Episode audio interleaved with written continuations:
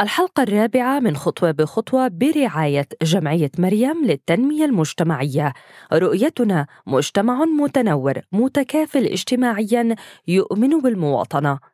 رسالتنا تمكين الفئات المهمشة من المجتمع المقدسي في النواحي الاجتماعية والنفسية والسلوكية والتعليمية للمساهمة في بناء مجتمع منفتح الأفكار والآفاق قادر على مواجهة تحدياته والتغلب عليها وتحسين ظروفه المعيشية.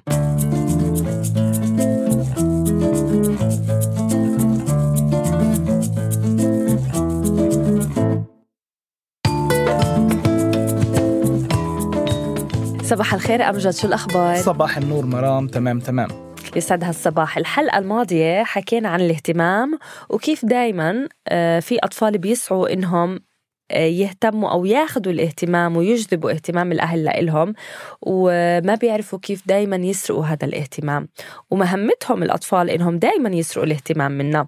بس شو بعد كل هذا الاهتمام اللي أعطيناه وحسينا إنه ما في نتيجة وما في تجاوب، يمكن إحنا ما عرفنا نلعب لعبة الاهتمام بالطريقة الصحيحة.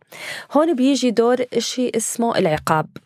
أنا عارفة إنه رح توقفني هون، بس مش مشكلة، بدي أحكي اللي بدي إياه وبعدين أنت بتقولي. دور العقاب اللي هو إشي مهم، ومهما كان عمر الطفل من عمر الصفر لعمر واحد لاتنين لتلاتة لأربعة لقديه كان عمر الطفل، في شيء اسمه عقاب. وفي موضوع الانضباط كتير مهم لحتى الواحد يقدر يسيطر على تصرفات أولاده وأطفاله. وتذكروا إذا ما التزموا انتوا بالضوابط اللي انتوا حطيتوها، أطفالكم رح يكسروا كل شيء بهاي الدنيا. ودائما الأطفال بيبحثوا عن الحرية بأي شيء بيعملوا. تذكروا منيح إنه أنتوا القدوة الأولى والأهم لأطفالكم. لما بيكبر طفلك وبيبدأ يفهم العلاقة بين الإجراءات والعواقب، تأكد من البداية بتوصيل قواعد منزلك لعائلتك بالطريقة الصحيحة.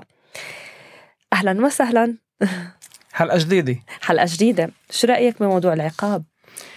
طيب، بما أنه ذكرتي كل موضوع لفت الانتباه، وبما أنه إحنا كان بالحلقة الأخيرة حكينا على كل أهمية نعطي إهتمام أكثر للأطفال من منطلق أنه إحنا نقولهن مش بحاجة تعملوا تحديات سلوكية علشان أنه أنتوا تحصلوا لفت انتباه من أهاليكم.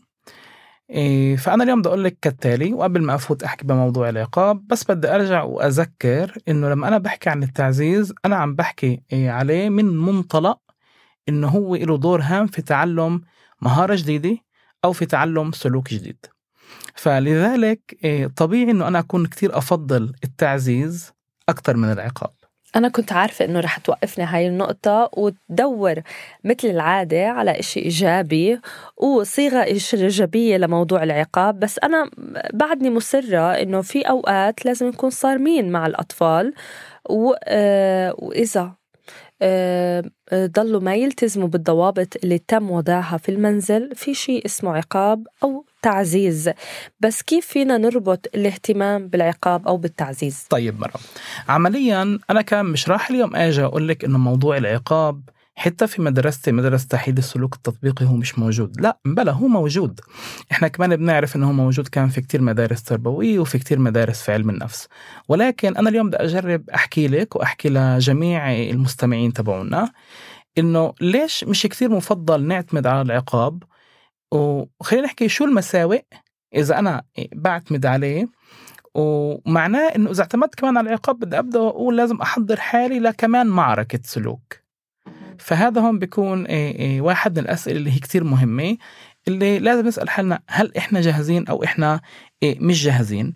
وليش أنا عم بقول لك هيك؟ عملياً إذا إحنا بنيجي نعمل عقاب وبنيجي نحكي عن عقاب، فإحنا هون بنيجي كمان نحكي عن نوعين.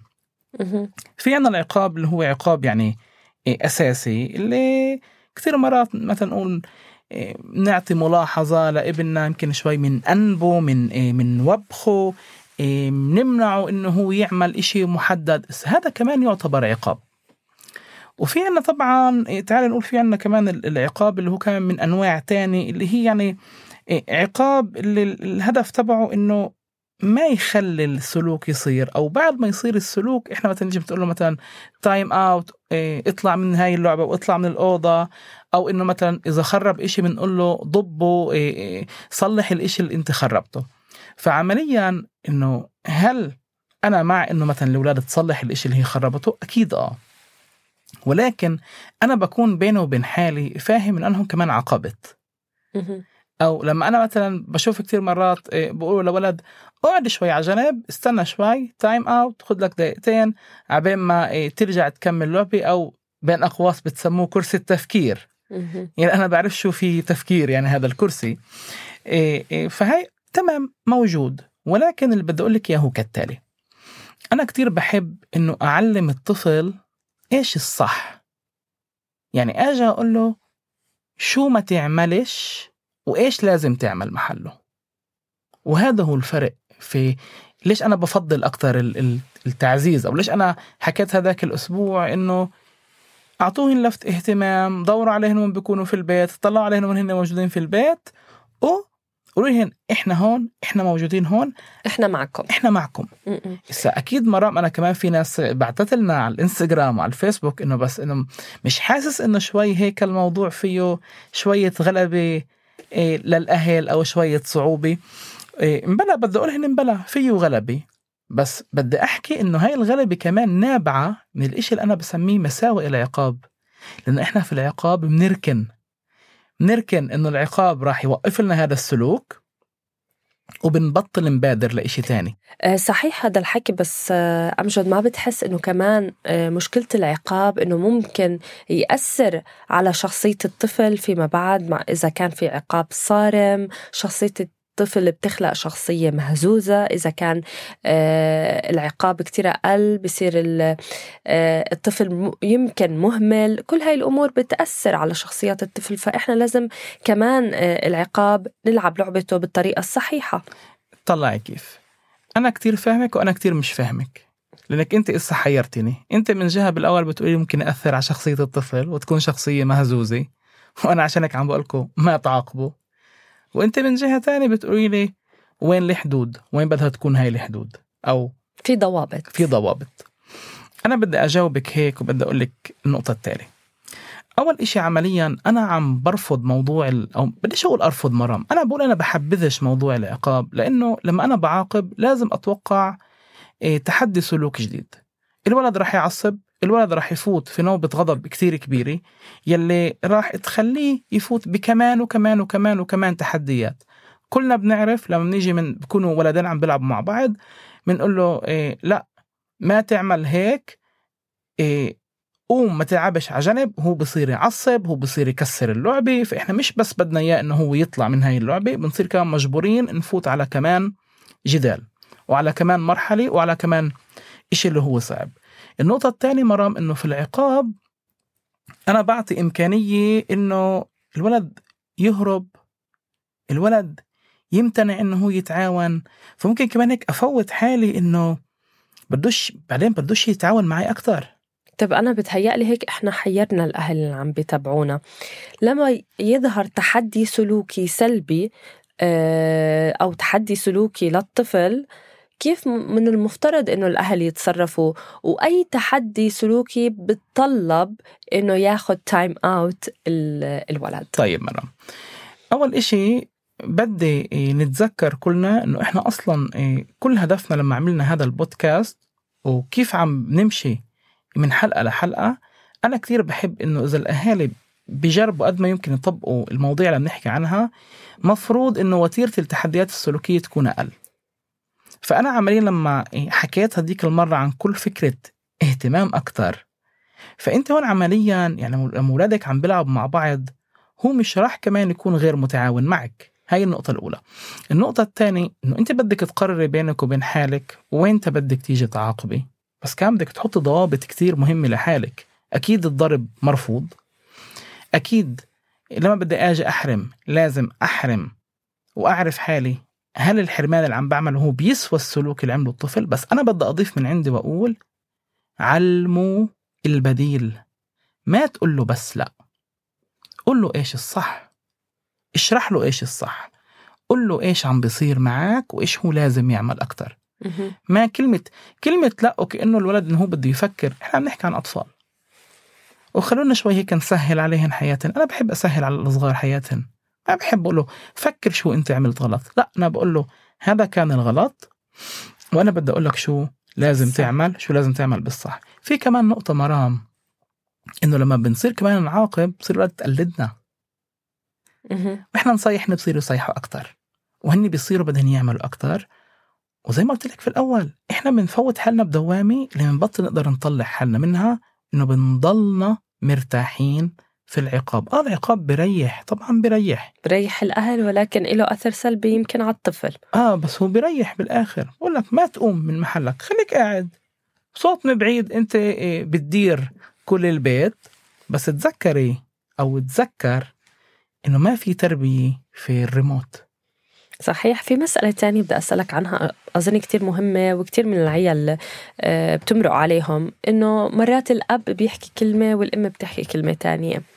يعني ضوابط المنزل مختلفة من الأب للأم، والقواعد اللي بيحطوها مختلفة من الأب للأم، والعقاب اللي بيعطيه الأب مختلف عن العقاب اللي بتعطيه الأم، والتعزيز اللي بتعطيه الأم مختلف.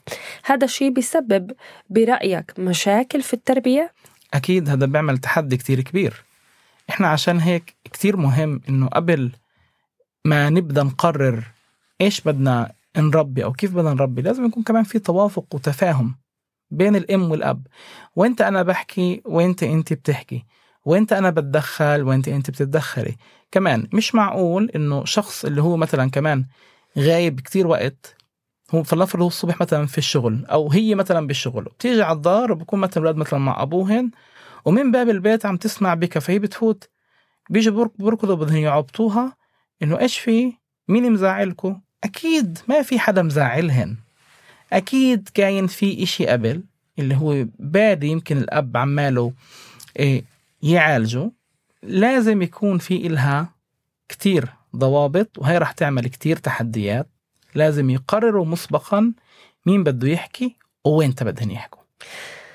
طيب آه خلينا نعرف كمان إمتى أو كم مرة لازم الطفل يعيد السلوك الخاطئ أو يورجينا تحدي سلوكي لحتى إحنا نقول هلأ عملنا كل الطرق، حكينا، فهمنا شو البديل، عملنا كل شيء، بس هلأ صار في لازم نروح للخطوة الثانية، لازم نروح لعقاب صارم.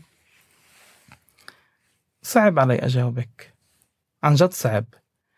لأنه شو قصدك بعقاب صارم؟ يعني بمعنى إذا نوبة الغضب تكررت، أو خلينا نحكي فرضية تانية، إذا الولد ضل مثلا يضرب أخوه مرة مرتين ثلاثة، مرة مرتين ثلاثة، صار في وما في استيعاب إنه مش لازم يضرب، صار في وقت إنه ناخد ناخد إجراء حول هذا الموضوع، عقاب، تعزيز.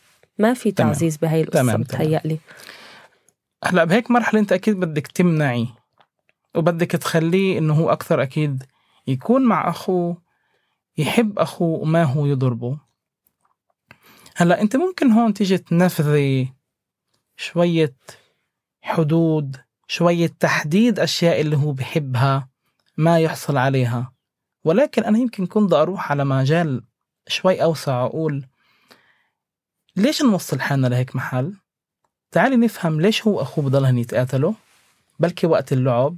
على إيش بتقاتل وقت اللعب؟ بلكي في مهارات تانية هن بيعرفوش يعملوها، زي المشاركة، زي الدور. بلكي أنا لازم أطلع على هاي النقاط قبل ما أفكر في العقاب. مرام صدقيني عشان أقدر أصل لعقاب، وأنا بقول يعني كمان كل المهنيين اللي عم بسمعوا اليوم بيعرفوا إنه عشان أقدر أصل بشي مرحلة إن أكتب بروتوكول تدخل فيه عقاب، بدي أمرق بكتير مراحل طن يخطر على بالي هيك بروتوكول. أنا اقتنعت تماماً أمجد، الاهتمام والتعزيز هم الغاية للوصول لقلب الطفل ولنخلق طفل سليم قادر يعيش بهاي الحياة ويتشارك مع إخوته ومع عيلته كل أمور الحياة. إحنا وصلنا للختام، بتحب تختم بإشي؟ آه بدي أقول لك ملاحة والدية سميناها. صحيح، خلينا دائما نفكر فيها. ممتاز. أخيرا ما تنسوا أنه الأطفال بتعلموا منا إحنا الكبار، خاصة من الأب ومن الأم. تأكدوا من أنه سلوككم أنتوا هو نموذج يحتذى به، بهيك بتقدروا تتركوا انطباع أقوى بكتير. مثلا كل متعلقاتكم الخاصة وإشيائكم حطوها بمكانها الصحيح وبترتيب، بدل من مجرد إصدار أوامر لطفلك أنه يلم الألعاب بينما أنتوا أغراضكم متناثرة حوله. كونوا قدوة لإلهم. يسعد صباحكم.